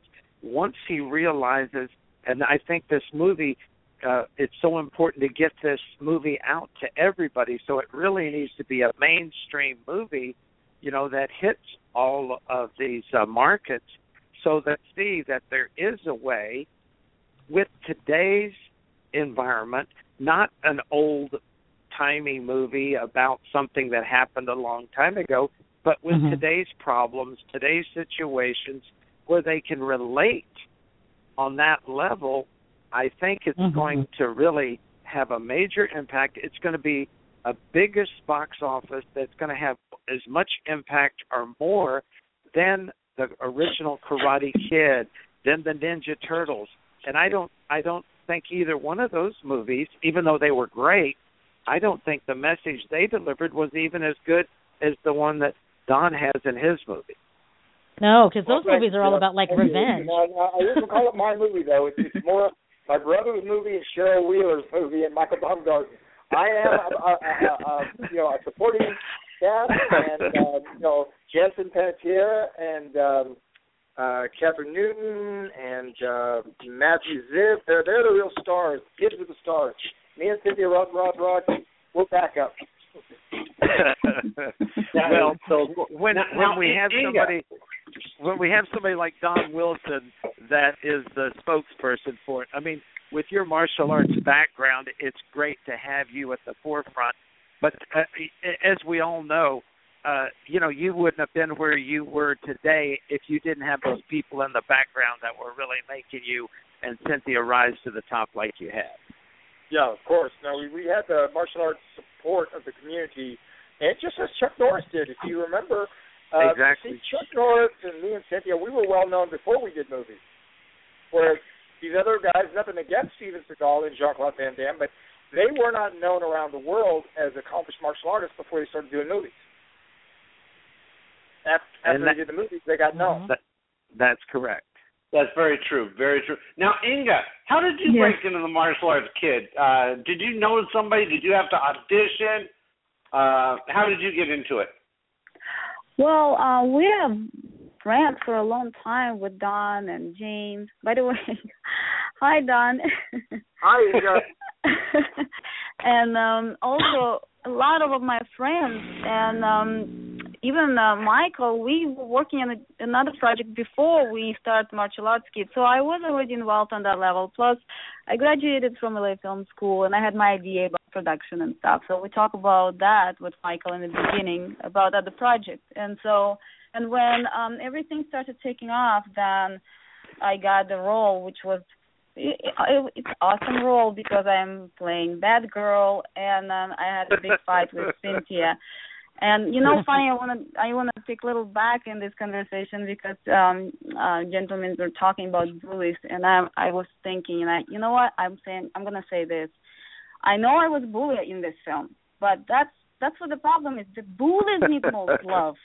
They need the most love ever because they never receive love in their life, and that's why they're trying to get that by force from others. So here I am. yeah, I'm saying like, yeah, we need to have more love. well that's how Uh, great of that's how great of actor you are uh because nobody would have imagined you as a bully and you pulled Right. that off so well that you might even be getting an academy award for this one well, you know what's funny was because I, everybody knows me like this little smiley girl hugging everyone, sending love to all the world, and then um I start to kick ass, and everybody, oh my goodness, you know. uh And uh, my great friend Grandmaster Eric Lee said one time after I did demonstration, he's like, "Yeah, and this is Inga from Russia with love." and then I asked uh, James came, James Wilson came to me. He's like, "Oh my gosh, he was so mad. It was just like, wow, so much anger." And I'm like, "Is that bad? Is it too bad?" He's like, "No, no, we really love it." I'm like, "Oh my goodness." so yeah. How many, how many of of all of the stuff? There's so many legends of martial arts in this show. Now, how many of the how many of these people were actually bullies in the cast? Does, does anyone know? Does Good question.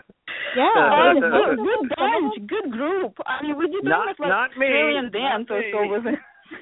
Not yeah, I, me. I felt like we had the power on our side. That's what I felt. I'm sorry, but it was like really strong group. we were even, even dancing some uh, uh, Aboriginal dance from Australia. I don't know, but it was Oh, awesome. cool. it, it was. cool. I think I felt like it was more bad guys than the good guys. I mean, in film. Well, and it was Real really funny. You you guys are such great actors. You know, I'm I had Matt. We had Matthew on the show. We met him at Dragon Fest, and he is such a nice kid. And he Mhm. plays Yeah. this bully in your movie. Yeah. Everyone, you know, He's one of the everyone was such stars in the sweet people. Yeah. Yeah, and it, it's it's just so it's it just it tells the skill of not only the the actors as martial artists but as actors because you know when when Bob and I met you Inga at the um uh at Dragon Fest and at Mhm. the Martial Arts History Museum Awards I wouldn't have you know I mean I knew you were on the cast but I'm like oh she's probably she's probably one of the you know heroes or Girlfriend. whatever you know yeah a girlfriend or you know a good person right when you said that you were a bully yeah. I was like when you said you were a bully, I was like, "What? wow!" So yeah, it's that's Yeah, awesome. what a That's cute little little bully, right? Can you know you, what they can say, you you say watch out for the Academy? Award. Yeah, can you say Academy Awards? There we go. That's right. That's right. Got to watch out for the, That the is little ones. You know that's Yeah, that's know. when that's when they always get nominated when they're in a role that is so different from their character and they pull it off so well. See, that's Mhm. what really makes them stand out as what a great actor. You know, when somebody okay, okay, is let me ask playing you their this. How, normal. how do you know I don't have another side? Maybe I'm just good at hiding. well, th- well, then you're even you're an even better actor then. Okay. Thank you. Oh my gosh. I'm joking, but thank you. Aw. Ah, All that's right. so. Well, it looks Yeah, in like fact, it was it was uh, Michael Matsuda that told me that you were in a fight scene at the hotel where Dragon Fest was with Cynthia. That he Yeah. broke up. That was his one scene. Oh, right on, right on. Well, I don't. You know, it looks like we have another caller, and this is a caller from area Well, code eight one eight. I'm gonna have to take off. I'm gonna take off. Goodbye, Jeff. Goodbye, Ian guys. Bye, Don. Bye, Don. My Bye, Don. brother Talk calls to you. in. Take care, John. Don. Okay. Okay, See you, Don. Bye See you bye. later. Bye. Bye. All right, we have another call from area code eight one eight. Eight one eight. Are you there? Who are we talking with? Hmm? You, that was my brother that just got off the phone. yes, it was. yep, I was like, James. We have James Wilson on the line with us. Right on. Hi, Bob. Hey, Rashida. Oh, cool. Right on. Hi. Hey, Hi, James. Hey, Jeff. Hey, James. Hey, you know what, uh, Bob and Rashida? Hmm? Yeah, you, you remember I had talked to you before about that big scene where we had where we used the uh the helicopter overhead. Oh yeah, yeah. Yeah. And that's the scene that Jeff is in. The one Mhm. where we wanted to honor all, all champions and and true masters of the martial arts. And of course, Jeff was an easy pick as one of the guys to have up there. You know, Right. so we were really proud of the group that we had up there. But they actually, because those are such accomplished people and such good people, you know, that we, you know, we just felt really good about that scene and having them up there representing, you know, the, the real deal, so to speak. Mhm. You know. Well, I appreciate the kind words there, James. Well, it wasn't, and and was it not cool and seeing all those kids from all those styles together show up like that? It was great, and the way that you worked that into the movie was uh it just fit in really well too. You know, uh, uh you had it call you called it the Master Spring Seminar, where we had uh, all these martial arts come together, which uh, happens a- lot in real life. So it was actually you know quite accurate with the way it was with uh, the grandmasters overseeing the seminar and making sure the black belts were teaching the students properly. So, uh, Mhm. you know, my my uh, hat off to the uh, the director of the scene, but also for the writer for uh, you know writing the script out that way, and of course uh, know, for, that was for James. Garden, director and writer. Oh, great! But uh, you know, as Don mentioned, Michael had no martial arts experience, so he but he's a quick study. But he, you know, but having Don, myself, Cynthia, and Cheryl, um, you know, kind of directing him on all things martial arts, and then James Lew. Mike was very smart about this because he he basically said James Lew is going to, you know, tell me how to do these fight scenes. Know, I'm, I'm not going to. and this is why this is why we don't have crazy stuff, you know, in our in our, in our fight scenes, you know, because it's not some director trying to be creative, you know. So the, all the Now- fight scenes in, in this film look real, and as a matter of fact, talking about fight scenes, um, uh, Inga there, who's a sweet person, Yeah. Plays the meanest person in the movie, I think. See, I told you. everyone, everyone will hate Inga. So she, does, she does a great job. yeah, I was so sorry till James said, "You know what? We love it." I'm like, "Really?" You know, uh, James, uh, has everybody noticed how much James sounds like Don on the phone? Yeah. Yes. Yeah. you, you almost have to say now, Don, are you still on here pretending to be James, or is this really James? Or was that, or was that James pretending to be Don? And yeah, you know, everybody, you know, our own mother can't tell us apart on the phone sometimes. Yeah, when you call, you have to say, "Hi, mom, this is James," or "Hi, mom, this is Don." I, I do think Don talks faster than me and more than me, though. oh, that's the truth. I recognize Yeah, it by phone numbers. I recognize by by different um different melody of the voice.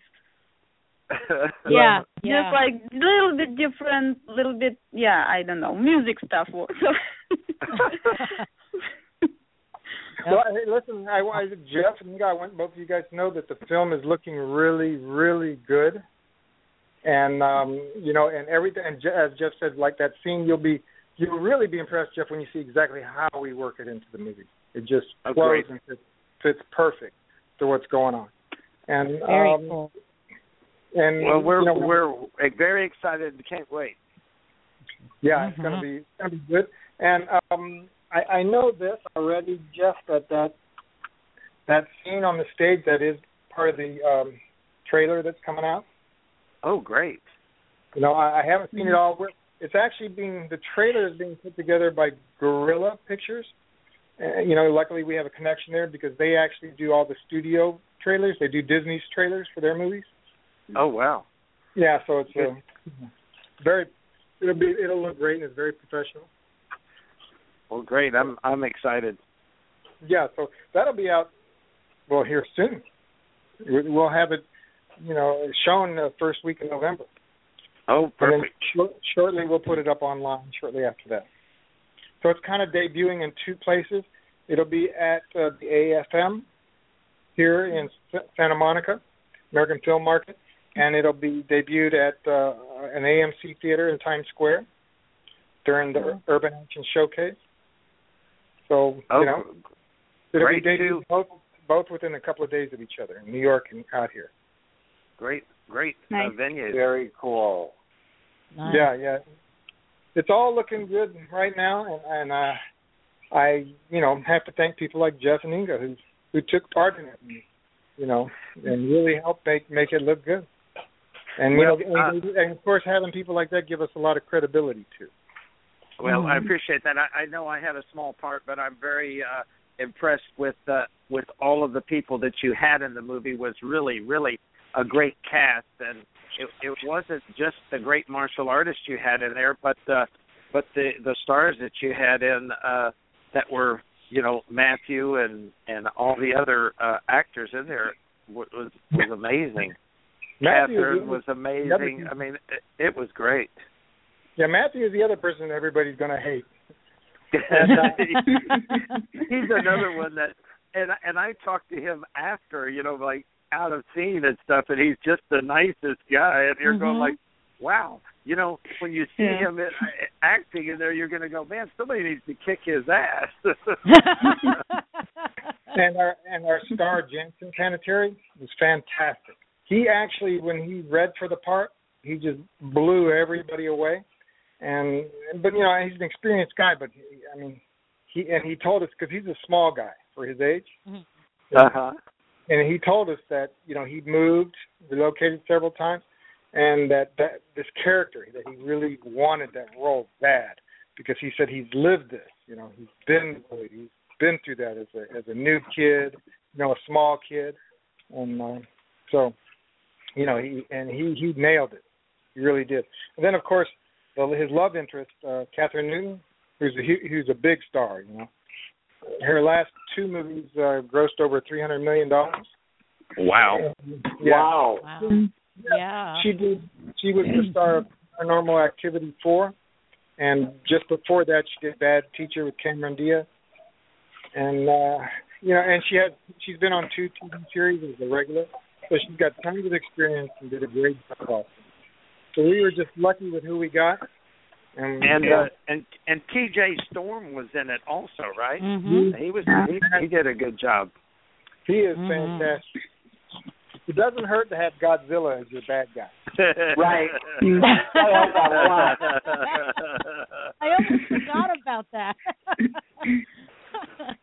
That's awesome. Yeah, It- it's so good to hear that everybody, you know, like came together and and worked so well together. And I, you know, me and Bob were just so excited for this movie to come out. And it's like, come on, we can't wait. I mean, even e- even your composer uh, songwriter wasn't that not, uh, was that uh, Martin uh, Martin who uh, who who did uh, uh, Magic Mike? Isn't that Yeah. and that was that was being considered for an Oscar? I heard. Yes, yes. It, it made it right, right down to its Oscar consideration. It made it to the last cut, and uh, that's the song Matthew McConaughey sang that Martin wrote. Wow.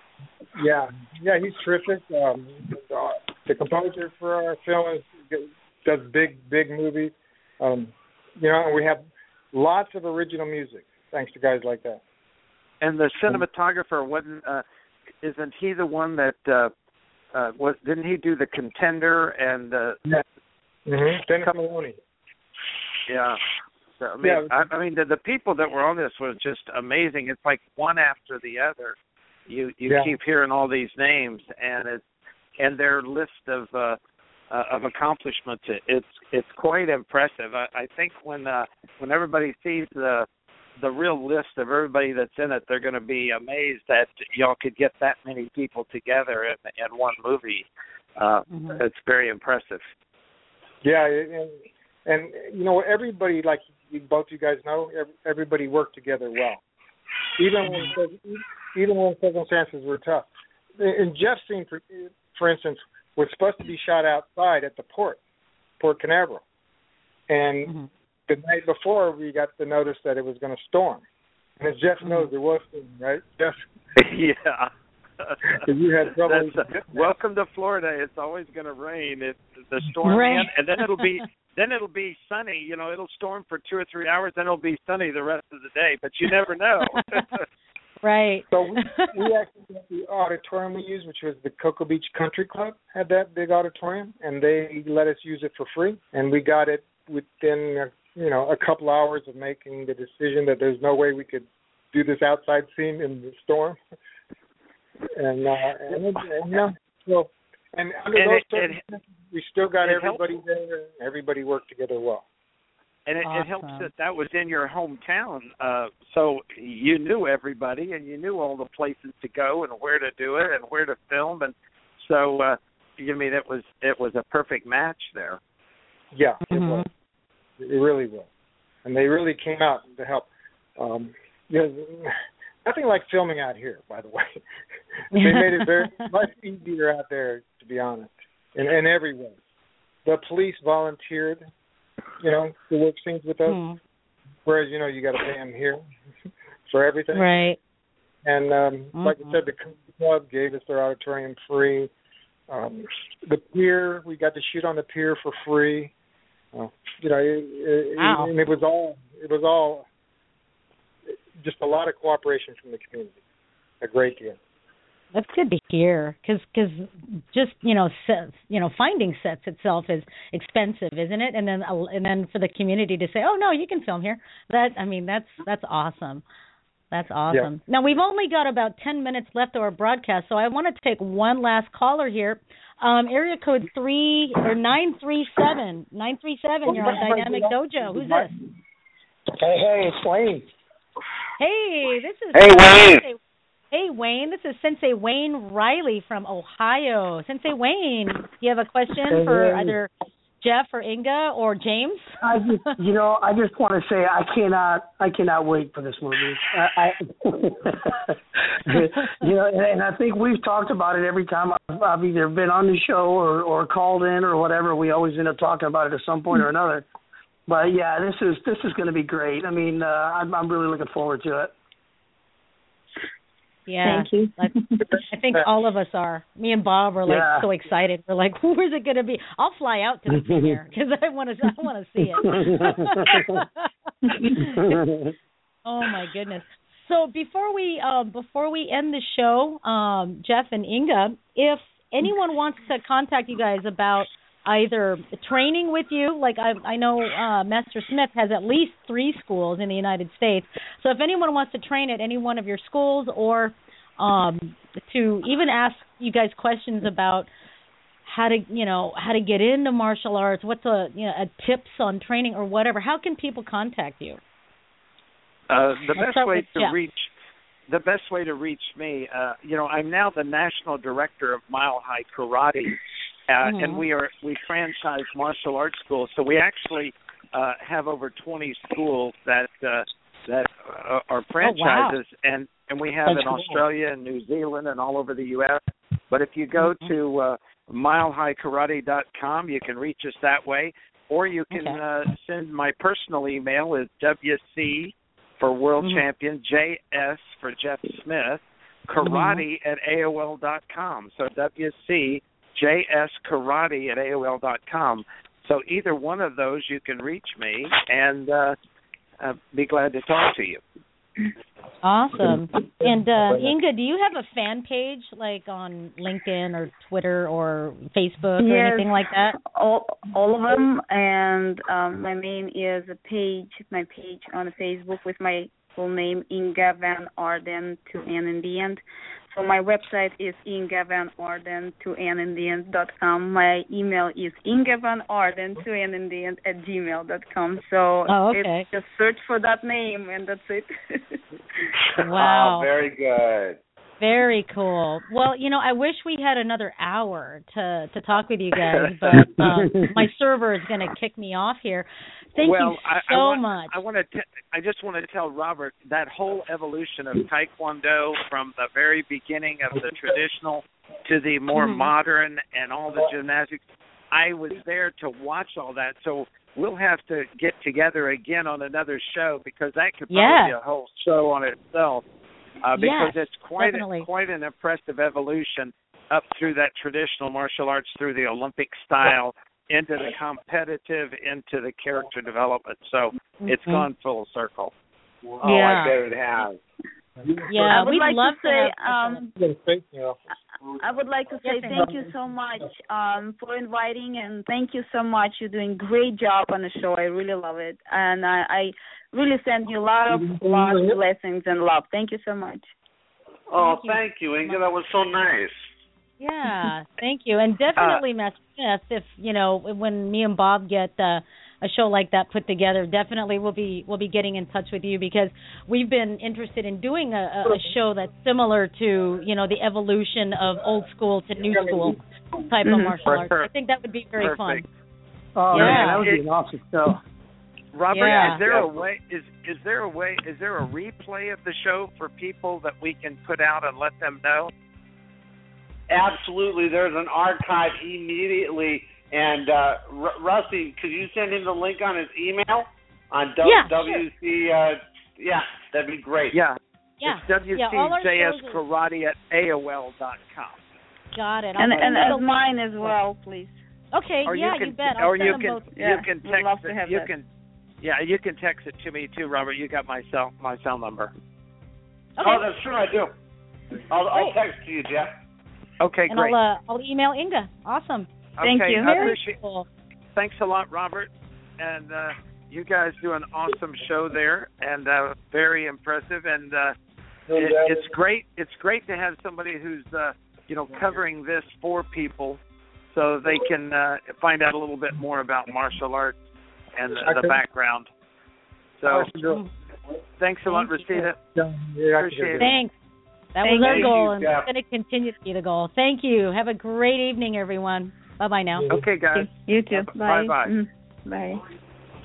Well, Bye, tune everybody. in. Bye. Take care, Jim. Bye. See you guys. Bye. Well, tune in next week, everyone, as we have. I don't know who we're going to have next week. I don't know either.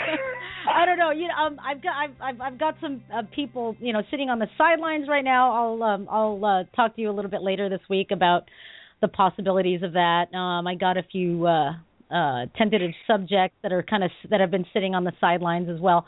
So, uh, but until then, keep an eye out on the Dynamic Dojo Facebook page, folks, and uh, get the get the latest on what we're probably going to have in coming weeks.